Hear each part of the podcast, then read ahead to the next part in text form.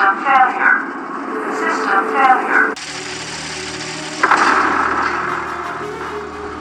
Jin, your wife had an affair. What? Sun was with another man. She thought the baby was his.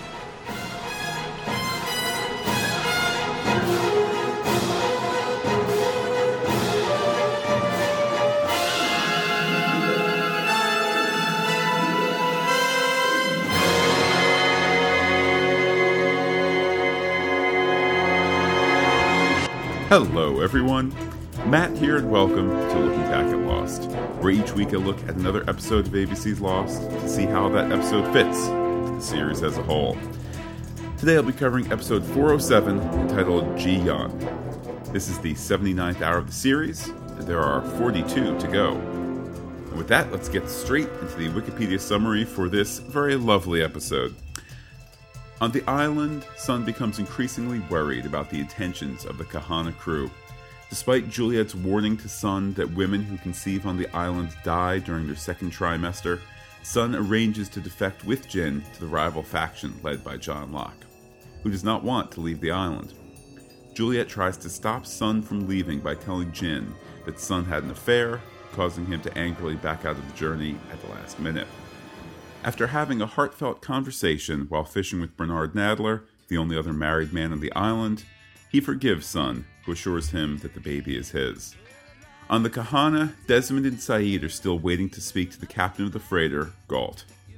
When they are taken to see him, Regina jumps off the side of the ship, having wrapped herself in chains, but Gault dismisses it as a heightened case of cabin fever and asserts that losing her is better than losing several more to save her. He says that he is employed by Charles Widmore, Desmond's girlfriend's father, and later takes them into his cabin and tells that Benjamin Linus faked the plane crash by expending tremendous resources in the process and procuring 324 dead bodies to make everyone believe that all the passengers were dead. Gault continues by saying that is one of the reasons why Mr. Widmore is keen on finding Benjamin Linus on the island. After their meeting, Desmond and Sayid are relocated to a different part of the ship where they meet Michael Dawson, working as a deckhand under the alias Kevin Johnson. The episode's off island storyline seemingly depicts Jin rushing to the hospital while Sun, who has become one of the Oceanic Six, goes into labor. Jin's journey to the hospital is marred by several unfortunate incidents, including difficulty in purchasing a stunned panda and his cell phone being broken. Sun gives birth to a girl, who she names Ji Yeon, a name chosen by Jin. The final off island scenes establish that Jin and Sun's stories are separate. Jin's story is set in the past, two months into his marriage to Sun. He was rushing to the birth of a Chinese ambassador's grandchild to deliver the panda as a gift on behalf of his employer, Sun's father. In the final flash forward, Sun and her daughter are visited by Hurley, who takes her to pay her respects to Jin. His tombstone indicates that he died on the day of the crashed Oceanic Flight 815. So, with that, let's now move into my thoughts about the episode, and this comes with a bit of a caveat, as uh, many of the uh, many of the Sun Jin ones do, in that you know it's a bit. Um, first of all, it's difficult to get clips when it's all entirely in Korean. Uh, at the end of the episode, I will I will attempt to to to cross that bridge a little bit uh, by by kind of describing what's going on uh, while while Sun speaks. But obviously, that would get uh, laborious. No pun intended for this labor uh, episode. Um, so, uh, on the one hand, there's plenty to talk about, particularly uh, this kind of gimmick, and I, I, mean the word gimmick here in a neutral sense, but the gimmick of a, a, flash forward mixed with or, or paired rather with a uh, with a flashback uh, in order to uh, to encourage uh, to to encourage uh, encourage our feelings at the ending of of shock. Um, so you know, I suppose then the podcast comes with that caveat. There are a few less uh, clips than usual. I think the number is four. I always um, kind of my my my low benchmark for clips was the the Echo episode in season three. I think it's it's the one where uh, he's been pulled into the bear cave. Uh, a very, very plain Jane episode with not much going on at all. Uh, that one had three clips, and I think that was all it deserved. So this one, alas, that it doesn't have more clips, but uh, that's how it goes. So anyhow, with that, let's uh, let's jump into this episode, the final episode of the summer. Uh, although it certainly is my intention uh, to uh, to bang out a couple for the the weeks ahead, uh, as my summer is dwindling down. Uh, this is an episode, incidentally, being recorded about 12 hours before it hits the uh, before it hits the internet. But anyhow, let's uh, let's move on for me and get into this episode. It's an odd previously on Lost between the the freighter stuff and the Sun pregnant stuff. It's also kind of unusually long. It takes uh, about a minute for us to get through all that that recap information, which is always, you know, it's kind of I don't know. You know what? It's it's serving an important master. These previously on Losts. It's serving the master of somebody who is not deeply invested in the show and who hasn't memorized everything and bought the DVDs in between seasons and all of that. I personally could do without uh, the previously on Lost for the for the these home versions, Netflix, DVD, Blu-ray, etc. Um, flip side is, you know what? It is a complex show to keep track of. Maybe you watched the first, uh, I don't know, 50 episodes all in some frantic pace over two months' time, and then because of circumstances, you haven't watched it in in four or five months uh, since then. So, eh, you know, they're obviously it's just a little refresher. The annoying part is when it, you know, you'll you'll enter into an episode and say, "Oh, well, this clearly is going to be a, ju- a a Sun pregnant episode because we're we're talking about that on the previously on Lost." But anyhow, at this point, we've now spent more time talking about this week's previously on Lost than Lost did. So let's move on. The episode proper opens on the freighter. Uh, our our friend Frank is presumably up to no good, uh, for the sake of our heroes, we hope. The whole thing has a strange air to it all. Keamy stopping him with an air of almost suspecting him, and Frank talking to the zoned out Regina, who's holding her book upside down. Uh, the scene moves to where they've been keeping and Desmond, uh, which I believe is still the medical, uh, uh, uh the medical uh, sick bay. That's the word I'm I'm looking for. The phrase I'm looking for. Um, th- at this point, there's some very blatant exposition about why they're locked up, how they didn't break out, and how someone who Frank says wasn't him opened the door. Gee whiz! If only there was a guy who had a Ben connection whose name has been in the credits for these seven episodes and who has yet to appear. More on that at the end as Michael is finally revealed to the three people who will be shocked by it. Anyhow, things move on to the meat and potatoes of the episode. Jin and Sun on the beach. She is worried that Sayid and Desmond have been gone so long, but Jin would rather talk about baby names suggesting Jihan for his daughter. And I, I listened very carefully each time they said Jihan. So I'm going to now pronounce it. My little uh, little uh, tip to everyone at home. If you just look at the, the child's name or the title of this episode and remove the space between the G and the Yan, then it kind of comes together when it's one word. You're you're inclined to just simply say Jian. So there you go, your language lesson for the day. Uh, with that, we flash somewhere to Sun in uh, Korea. Uh, it's ultimately a flash forward, although uh, I think on first viewing you couldn't quite be sure. This is, after all, the season of flash forwards, but with last week's Juliet flashback, uh, what will it be this time? Certainly one or the other, right? Uh, and with this, or at this point, we must, of course, keep a watchful eye, as the episode has both, of course. And indeed, as Sun is packing a bag, there's a, a split second of her watching Expose, dubbed in Korean. That must set it after the crash, of course. Uh, then there's the next little clue, so to say. Uh, she's feeling pain, calls emergency services, and says she's pregnant and in distress.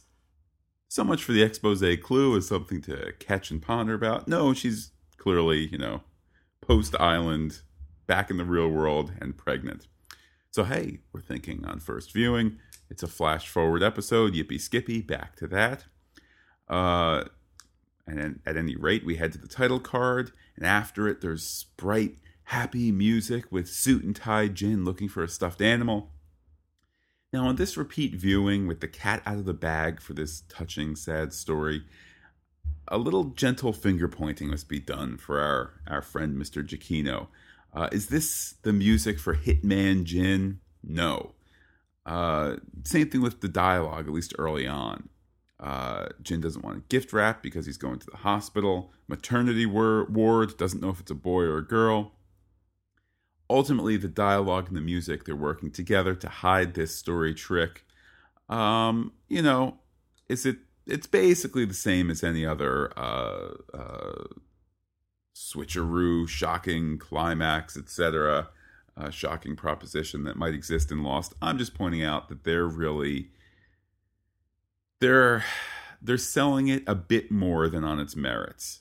You know, we're ju- we could just assume, but now the music is really pushing it. The dialogue is really pushing it.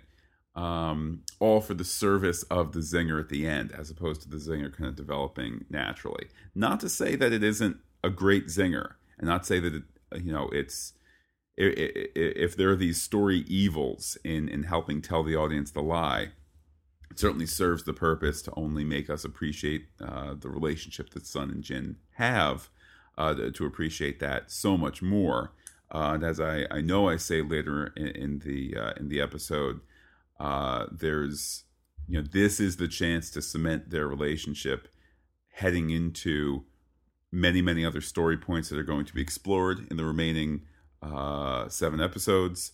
Particularly given, I don't know at what point in the writing of this episode, they knew that the next episode would be the last one before the strike. Probably they had an idea, but certainly they did not know that they were going to be cutting two episodes from the 16 episode plan for the season. So, point being, uh, this episode, insofar as it was released after the strike, you could be making some editing changes, etc., etc. This has to carry the Sun and Jin link uh, you know, at its core, uh, not just for this episode, not just for this season, but then they're not going to be together for all of season five, as I recall, right? There's because uh, Jin's on the island and time traveling, and Sun is uh, back and trying to make her way back. Uh, so you know, this has to essentially this is this is the glue on the back of the stamp that takes us to the middle of season six in terms of them seeing each other again. Anyhow, with that prognostication done, uh, the purchase, Jin's purchase of this panda, is interrupted by him taking a phone call. Uh, another clue uh, you might notice is the, the phone is perhaps a tad too bulky for 2007, uh, which is, of course, the flash forward time. Uh, now, to be fair, the first time I saw this episode, I kind of noticed the detail of the phone, but I didn't ponder it. It was just kind of went to my eyes, but not to my brain so to speak. Um, so at least on my part, it wasn't so big big a clue that you know I, I ended up being spoiled. Anyhow, flashback over. We see Kate, uh, Jin, and Sun talking. It's mostly recap and info sharing over Charlotte and Daniel shutting down the gas but not being concerned with rescue. Uh, with that, the story moves. I, I mean, as a side note, I mean, I don't want to. That scene is worth glancing over, but I, I don't know why they do that. I don't know why they feel the need to remind us of things that we saw in recent episodes. Either do it on previously on Lost, if you really feel, you know, you, you spent a minute showing Jay Lee and Sun opening the door for Jay Lee or him waking up next to her and they're both, you know, you see their naked shoulders or whatever you know, and then now you're just going to have a nothing scene where you talk about, well, here's what these two did last week. Well, yeah, I watched last week. And if I didn't, it doesn't particularly impact this week. In fact, it doesn't impact it at all. If you want to give the reminder again in some future episode for Kate to say, hey, can we really trust you? You know, I'm feeling right now that I shouldn't trust you because uh, there was a time in another episode where I did trust you and you hit me in the back of the head with a gun fine that's natural that's organic that's that's the time that any one of us who got hit in the head uh, with uh, Charlotte's gun butt would say, "Hey, you want me to trust you? I don't." Instead, there's just kind of this nothing scene. Is it an attempt to get Kate and Charlotte and Daniel? Uh, well, I guess Daniel doesn't appear, but isn't is it an attempt to have us remember Kate? Have we forgotten her? No. Charlotte? Well, because she's been in six episodes previous to this, some with more uh, presence than others, but you know, we got it. She's the British redhead who's really confident. Like, I don't know, it's it's weak writing is what it is. It's not that the the show as a whole thinks that we're morons. Maybe they're just filling time. Maybe you know if a script is going to be forty five pages long, you know, roughly a, a page a minute, uh, maybe this you know first draft with all the Sun and Jin stuff figured out beautifully and all the Freighter stuff figured out beautifully. Maybe it was a forty minute script and they needed to come up with a couple scenes to kind of pad it out. I don't know, but anyhow the see? Even even though there's a whole section of the story that we can't cover in clips at least there's uh, things to be said about the episode. Uh, anyhow the story moves to the freighter where Sayid is sick of the lima beans that Frank delivered uh, and Desmond sees that their secret Michael admirer has left them a note something uh, Sayid very clearly connects to Ben's expositional claim that there's a spy on the boat working for Ben. The note says in giant block letters that can be seen even on your little TV that you have in the kitchen as you watch while, I don't know, having breakfast or something. The note says, Don't trust the captain. And we're supposed to shudder in worry. Now, did he really end up being this vaunted character to warrant the unseen buildup? Certainly not my memory. And I'll be the first one to admit, you know, I have not uh, seen some of these second half, you know, the, the, the, second half of the series. Some of these episodes I've only seen uh, once in their original airing. So perhaps I'm wrong. You know, I don't like to go to Lostpedia for every last little thing about about these characters. My recollection is he's not much of a character. Uh, was this perhaps a result of the strike, a, a story thread not pursued? Uh, very possibly. To me, that that would probably be the first culprit. But um, you know, it's just kind of this build up, build up, build up. The unseen captain, then we finally meet him.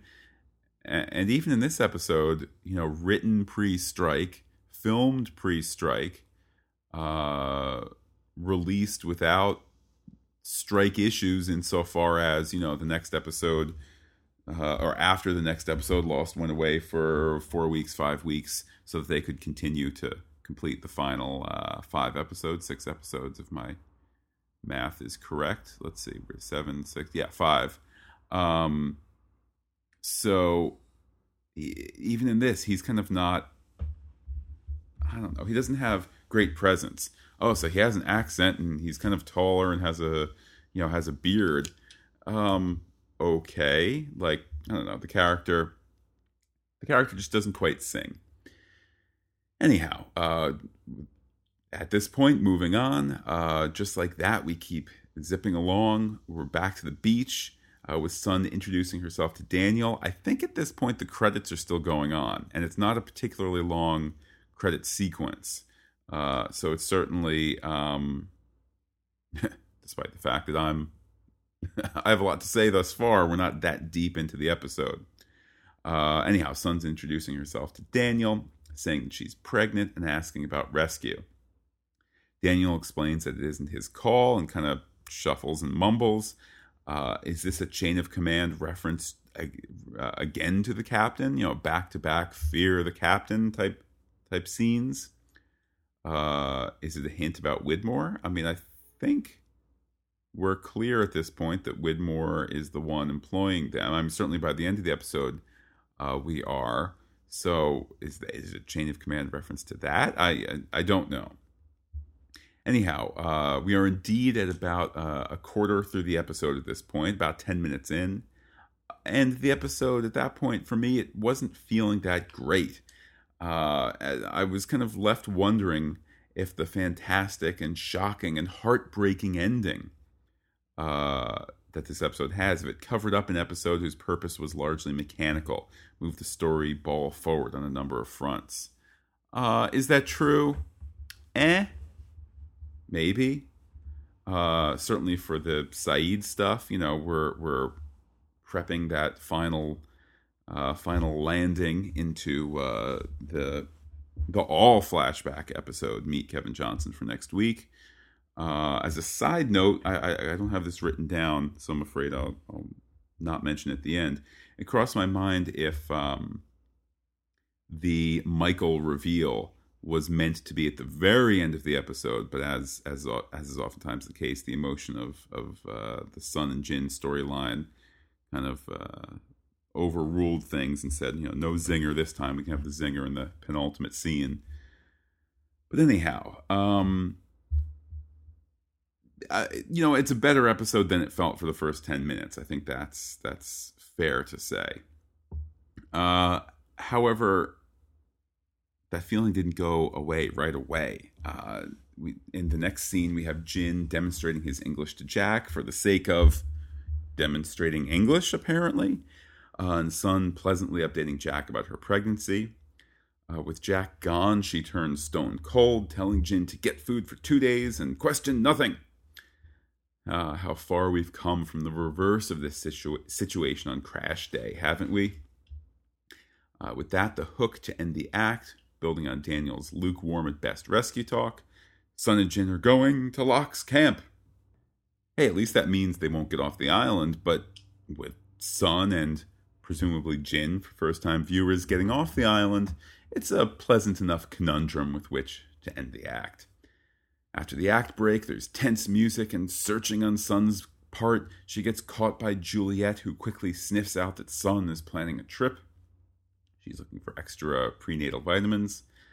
Dramatically, it seems like a bit of an excuse to repeat that both women, uh, to, to repeat both that pregnant women don't survive, and Juliet is really, really serious about pregnant women not surviving.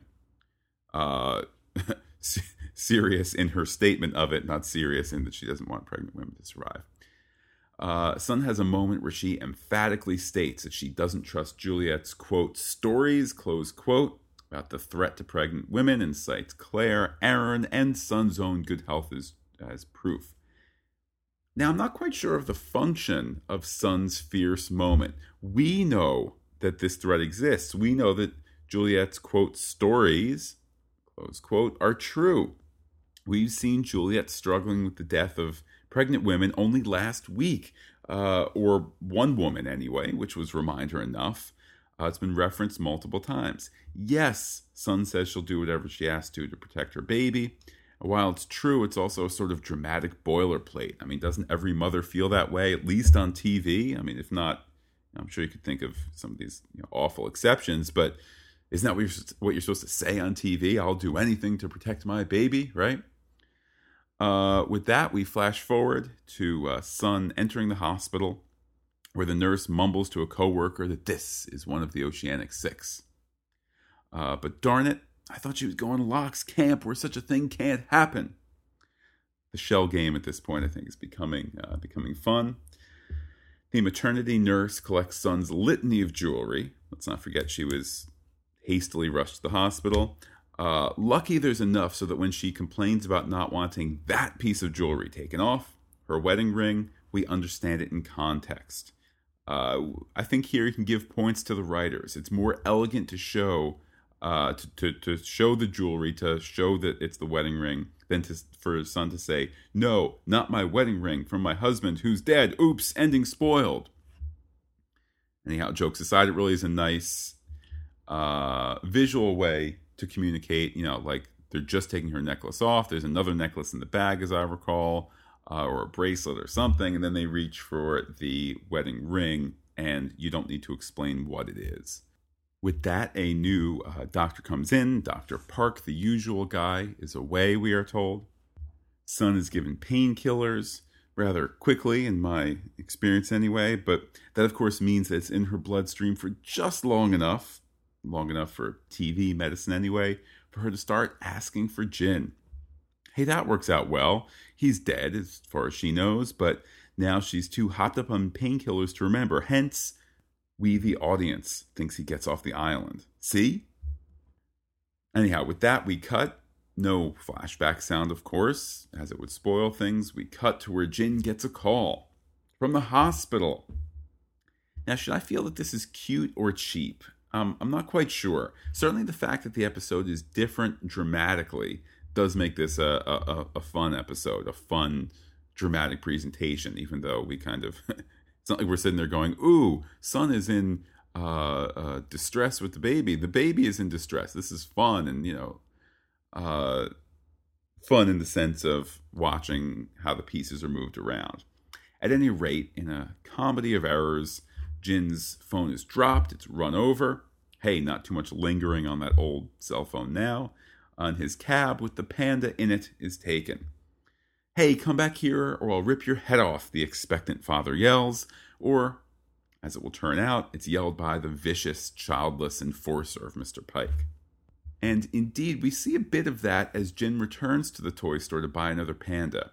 The only one left is on hold. The worker suggests a dragon, it being the year of the dragon, of course. Now, a quick peek at Wikipedia reveals that the year of the dragon is right now, in between January 2012 and February 2013. The one before that, ah, there's the there's the rub, February 2000 to January 01.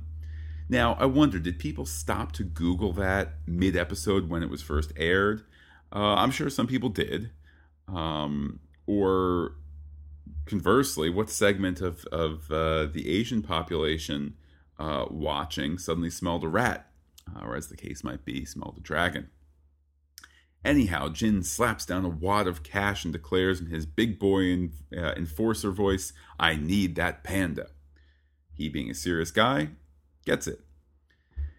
Flashback over, Jin and Sun are getting directions from Kate as to how to get to the barracks. They're about to leave, but party pooper and well meaning Juliet declares that Sun can't do this, as she's three weeks, uh, or it's three weeks until she'll be very, very sick. Jin's response Where Sun goes, I go. Ah, love that can't be shaken. How nice. Please.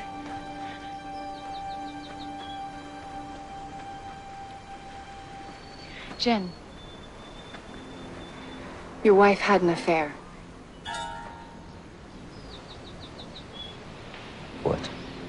Sun was with another man. She thought the baby was his. Juliet here is clearly scrambling to do what's best, although with the forthcoming slap to the face, things fall apart as Jin storms off. It was at this point that I noticed that he was in a red shirt. Uh, is this warning for first time viewers that something is amiss? Is a warning that Sun and we, for a time in season 5, will expect him to be dead? Perhaps so. It certainly would be a fun, uh, well, fun little prediction there, given that he is presumed dead uh, uh, for, well, for a good time in season 5. Anyhow, Jin, having stormed off to the beach, uh, Sun follows and she gives her plea to explain the situation. With that, Bernard, Bernard of all people, appears out of the blue, a bumbling his way to look for a fishing buddy, and having stepped into this teensy weensy argument over marital infidelity and for all Jin knows uh, paternity question, he tries to kind of back out of it, but uh, he sticks around. So, story wise, why did Bernard show up?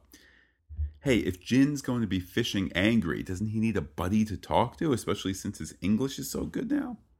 Uh, and indeed, Bernard talks man to man about the trials and tribulations of marriage, and then repeats the story of Rose's sickness. The scene turns heartfelt despite it being technically a story retread. It's a reminder also of where things stand uh, at what ends up being the midpoint of this uh, short season. Staying with Jack and working for rescue is the right thing to do despite the risks, and staying with the increasingly flawed Locke can only lead to disaster. With that, Jin gets a, a fish on the line, and Bernard calls it karma, saying that they must be the good guys. The look on Jin's face, showing his broken heart, shows us that he doesn't feel very much like a good guy. Again, you know, it's it's an effective scene. It's not hitting you over the head with being a lot of repeat, but that is also kind of what it is. You know, what was achieved in that scene? Review and kind of a uh, moment to recite that we're the good guys. Uh, you know, again, it's not the the island stuff is not particularly strong, particularly the farther and farther away you get from Sun and Jin. But anyhow, at this point, the story moves back to the freighter, with Desmond and Sayid still being locked away. They're discussing the tapping of pipes on purpose, uh, perhaps suggesting that it's a message when Dr. Ray collects them to meet with the captain. They're on the deck and discussing the absent helicopter. Lapidus is running a mysterious errand. Then Desmond turns to watch, and watch, and watch. Regina, wrapped in chains, Christmas Carol style. She walks the width of the ship and then promptly jumps into the sea. Our heroes freak out and cry for help in rescuing her. Everyone else seems disinterested amidst the chaos until a voice yells, Stop! Thus speaks the captain, who takes us to and through the act break. I'm Captain Gault. Suppose you two have a few questions.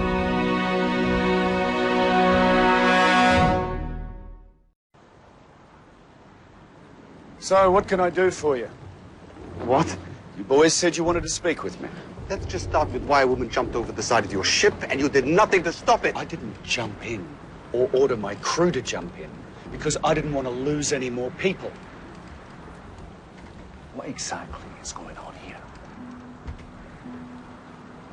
Some of my crew have been dealing with what might best be described as a heightened case of cabin fever. I think it's got something to do with the close proximity of the island. Why don't you turn around then? I've tried, but we have a saboteur on board, and he's done one hell of a job on my engines. I've got my crew working around the clock to repair them. And then you'll take our people home? Then we move to safer waters. Those are my orders. And I don't suppose you'll tell us who gave you those orders. Sure I will. Charles Widmore. This is Charles Widmore's book. That's right, you know him. You know, I like that rather chuckle inducing moment when Desmond asks for a full explanation. Lost never does that, right? But then it does, and rather efficiently, losing crew members, island threat, saboteur, taking orders from Widmore. Again, it's kind of interesting because it's a new character, um, and it feels organic enough. This is an opportunity for characters to kind of re- repeat, rehash uh, in a in a organ in an organic way. But let's also not forget that that's the function of the scene for him to rattle off, rattle off a number of important story points uh, quickly. Uh, with that, the story moves inside the boat, where we get some even more distilled truth. Uh, there was, of course, a theory during this season uh, that Widmore had staged a fake crash, although from Gault's perspective, that isn't possible. Now, here's the funny thing this black box comes from Oceanic Flight 815. A salvage vessel recovered it from the bottom of the ocean. It took a considerable amount of Mr. Widmore's resources to procure it. It was found with the wreckage of the plane, along with all 324 dead passengers. That's not the complete story, as you are well aware, Mr. Jarrah, given the fact that you're standing here, breathing. The wreckage was obviously staged. Now, can you imagine what kind of resources and manpower go into pulling off a feat of that magnitude? Faking the recovery of a plane crash. Putting 324 families through a grieving process based on a lie.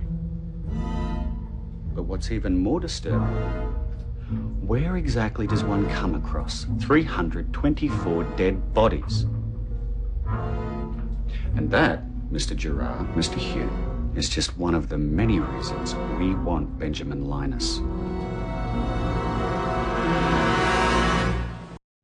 From that exciting and accusatory development, uh, we go back to Sun and Juliet, whose storyline at this point is feeling a bit less interesting. Though, as Juliet spells out the exact timeline of how Sun will get sick and sicker and sicker and then die on the island, it is a good reminder that Sun must leave. With that, we flash forward to, st- to Sun still in distressed labor.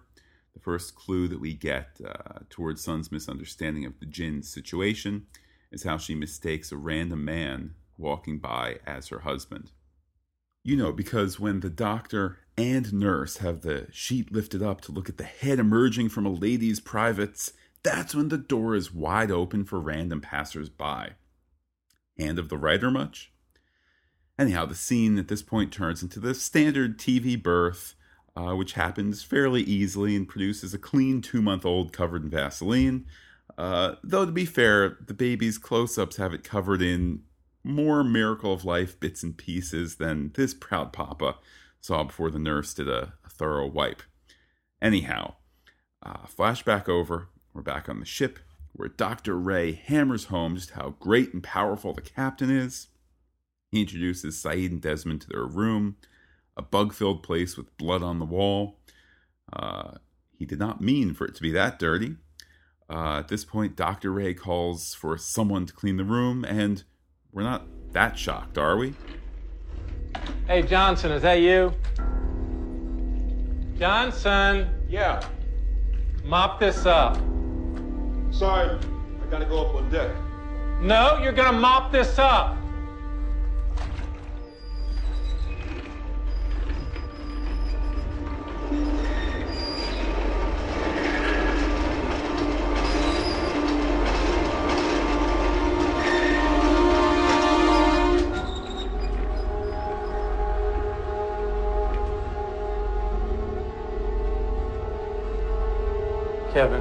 This is, uh, Sayid, Desmond. Kevin Johnson. Nice to meet you, Kevin.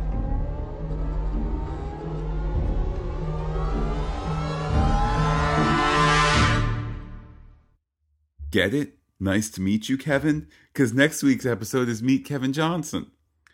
Uh, and as I as I said earlier, uh, which I'm again I'm pretty sure. Yeah, I don't have my notes later on. Um, I suspect that this was probably the final episode, uh, the the final scene of the episode for uh, for a while. Maybe as written. Uh, maybe it was changed in the writing process. Whatever. Because can't you just imagine? Nice to meet you, Kevin. Boom. Next week you start meet Kevin Johnson. Um, I'm glad they didn't go that route because we care a lot less about the freighter story than, well, than at least what's what's about to happen uh, with uh, with Sun and Jin. Uh, and indeed, after the act break, Jin and Sun make up. Jin's made dinner, that big-hearted lug. Jin has figured it all out. The man he used to be pushed her away, and the island has been their redemption. I want to call this scene retread and unnecessary, but darn it if these two don't sell every heartfelt scene that the show requires of them. It also picks up on the thread of turned tables. He's forgiving her for indiscretions when on crash day we thought he needed forgiveness and how. The scene proceeds with Sun talking about the need for the two of them to get off the island for the baby's sake. This makes the scene, as I said earlier, absolutely critical. And the episode as a whole, with seven episodes left to the season, there will be precious little time for Jin's supposed death in the water to be emotionally cemented in their relationship. A reminder as well Jin almost dies on water at the end of season one, almost dies on water at the end of season four, and then dies in water towards the end of season six. That rule of three returning for us. The scene wraps up wonderfully with Jin asking if the baby is his. The explanation in Korean is a teary and heartfelt yes, and it affirms their lovely romance. And the scene ends with, and you will never lose me. Irony of ironies, right? With that, we flash back to Jin running into the hospital with the panda, having never lost her, the music swelling to meet the emotion, and he meets a guard outside the hotel room.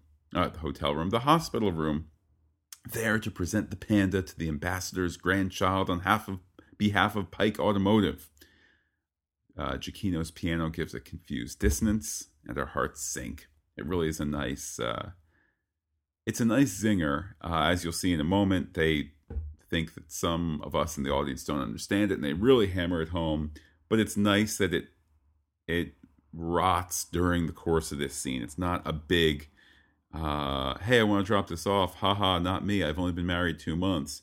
It's a um, it's just nice how you sit and go, "Oh my goodness, they just said you'll never lose me," and I'm like wiping the tears away from my eyes because it's this love eternal, and now they're apart. How could what could what could pull them apart? Surely Jin doesn't die, and at the end of the episode, they're acting like he's dead.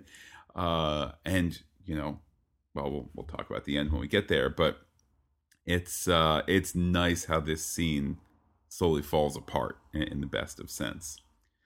Uh, and indeed, Jin delivers the panda face to face to that Chinese ambassador, along with the message of how Paik Automotive would like to work with China. Get it? China, Japan. He's buttering him up. It's the Chinese ambassador. And then at this point, as as I mentioned, uh, for the dull members in the audience, the nurse asks him why he's leaving so soon. He responds the baby wasn't his and he's only been married two months. Then, flash sound in place, the show indeed moves from flashback to flash forward. Certainly the first time, and perhaps the only time that I'm aware of it making a jump like that. The shot uh, accusingly uh, to we with broken hearts over the idea that this great love will be separated by the rescue. The shot is of Sun's engagement ring, the very ring that we saw her lose and find back in the first season. The scene is tremendously quiet as she puts on that ring and fixes her makeup, as she was doing in the, in the beginning of the episode. Her doorbell rings, and it's Hurley. Uh, there isn't much dialogue at first. The show relying on both of the actors to really, really pull out the the warmth and emotion and smiles uh, uh, of the scene to pull that off the page. Hurley comments that Ji-yeon looks just like Jin. Yes, she does.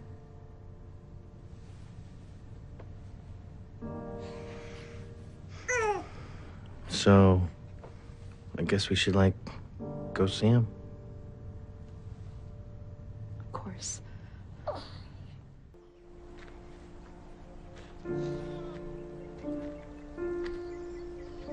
You know, maybe it's Giacchino's music, maybe it's the actors, maybe it's both. But when the wide shot reveals a gravestone that we're in a cemetery, it's touching, it's heavy, and it's a teary moment for us at home. With that, Sun gets ready to introduce Ji-yeon to her apparently departed father. 여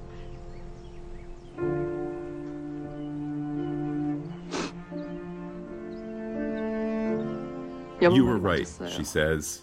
It's a girl. The show spells it out perhaps a bit too much, explaining that there was a hard delivery, calling out for an absent husband, and she adds that she misses Jin very, very much. The episode ends softly, with no hook to propel us to next week, something that, uh, as I mentioned earlier, I'm, I'm grateful for. However, this idea of no hook, the constant didn't get that. Most episodes don't. The Sun and Jin episodes seem to be the exception. And indeed, there's no boom with the Lost logo on it, just an end to the episode.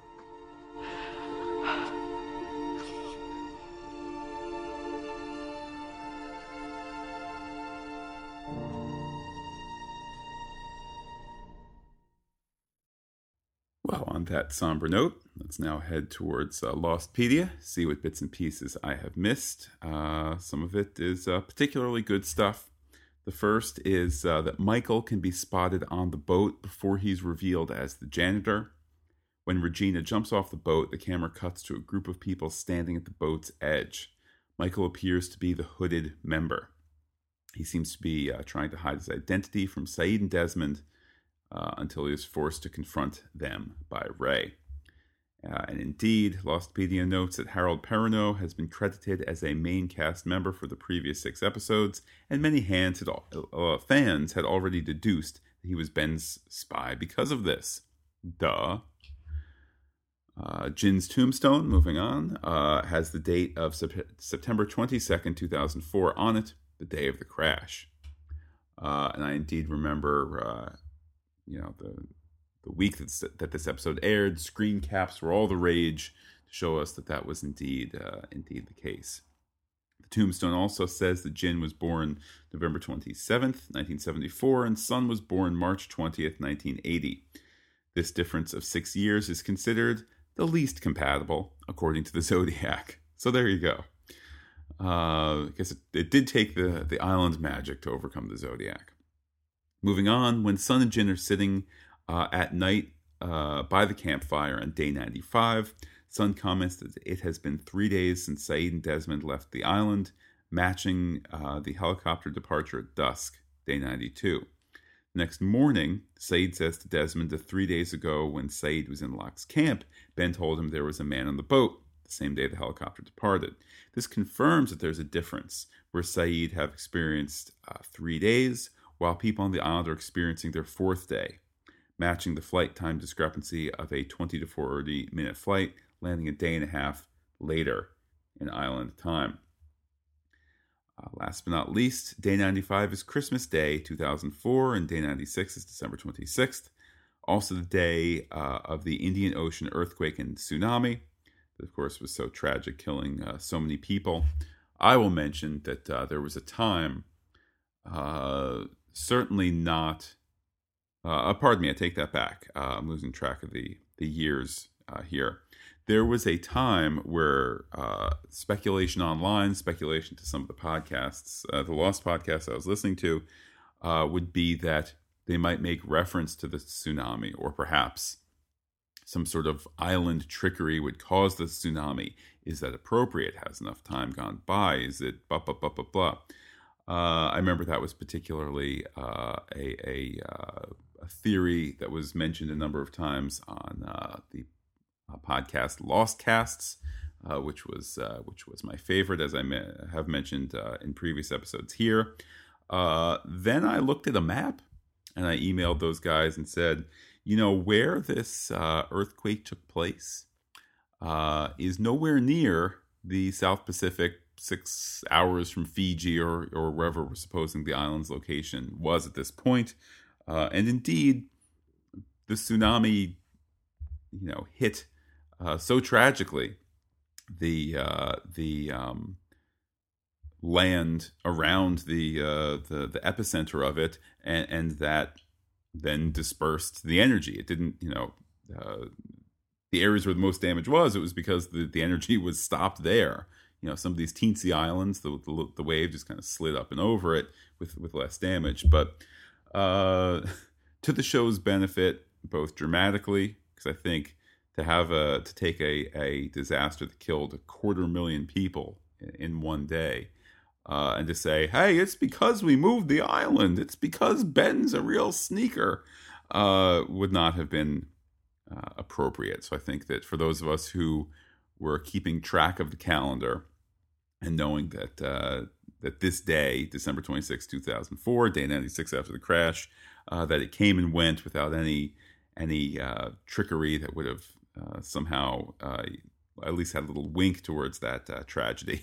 that certainly was a good uh, a good choice on the part of the writers. And I see there's one more bit here from Lostpedia, uh, which is another clue, one of the, the number of clues that I've mentioned. Concerning these hints that the Jin story is in flashback. Sun is immediately recognized as one of the Oceanic Six when she enters the hospital, but no one pays any attention to Jin. Uh, so, on that note, let's look ahead to next week, a character that we haven't paid any attention to for some time, except for the fact that we've been talking about uh, his return all season. Next week will be 408 Meet Kevin Johnson, uh, an episode that, as I recall, is done entirely in flashback, which is a neat, uh, you know, neat way to do it. Um, I think that we perhaps were a bit eager to get continuing with some of those flash forward stories, but of course, in Lost fashion, they uh, you know they come up with ways to to draw things out and to keep them interesting. So next week, the return of Michael, who of course will not be around for too much longer. Uh, we're, we're nearing the last handful of episodes for Harold Perrineau's involvement as a cast member. Uh, he will, of course, uh, return as a ghost and not make it to the church scene because he was a naughty, naughty boy. Anyhow, uh, if you'd like to share feedback, the best way is uh, getting in touch with me on Twitter, where I'm looking back lost. You can call the listener line 732 707 1815, send an email to lookingbackatlost at gmail.com, or leave a comment on the webpage lookingbackatlost.podbean.com. So I must say, for an episode that I watched uh, rather quickly, and for an episode that only had four clips, uh, I'm glad that this has ended up being a longer, uh, a longer podcast than I think we've had in some time. Let me take a quick little peek here at the uh, at the rundown. We'll probably be uh, wrapping up right as we hit the 51st minute, which uh, oh confirmed dead was a, a bit longer than that, but um, wow, my goodness, certainly this is one of the longer episodes that we've had uh, in the last season or two. Although I see the Glass Ballerina weighed in at 55 minutes, so must be something must be something going on there with uh, with these Sun and Jin episodes, as always. So, with that, speaking of as always, I will talk to you all again next week for 407. Uh, pardon me, 408. Meet Kevin Johnson. Take care, everybody, and bye bye.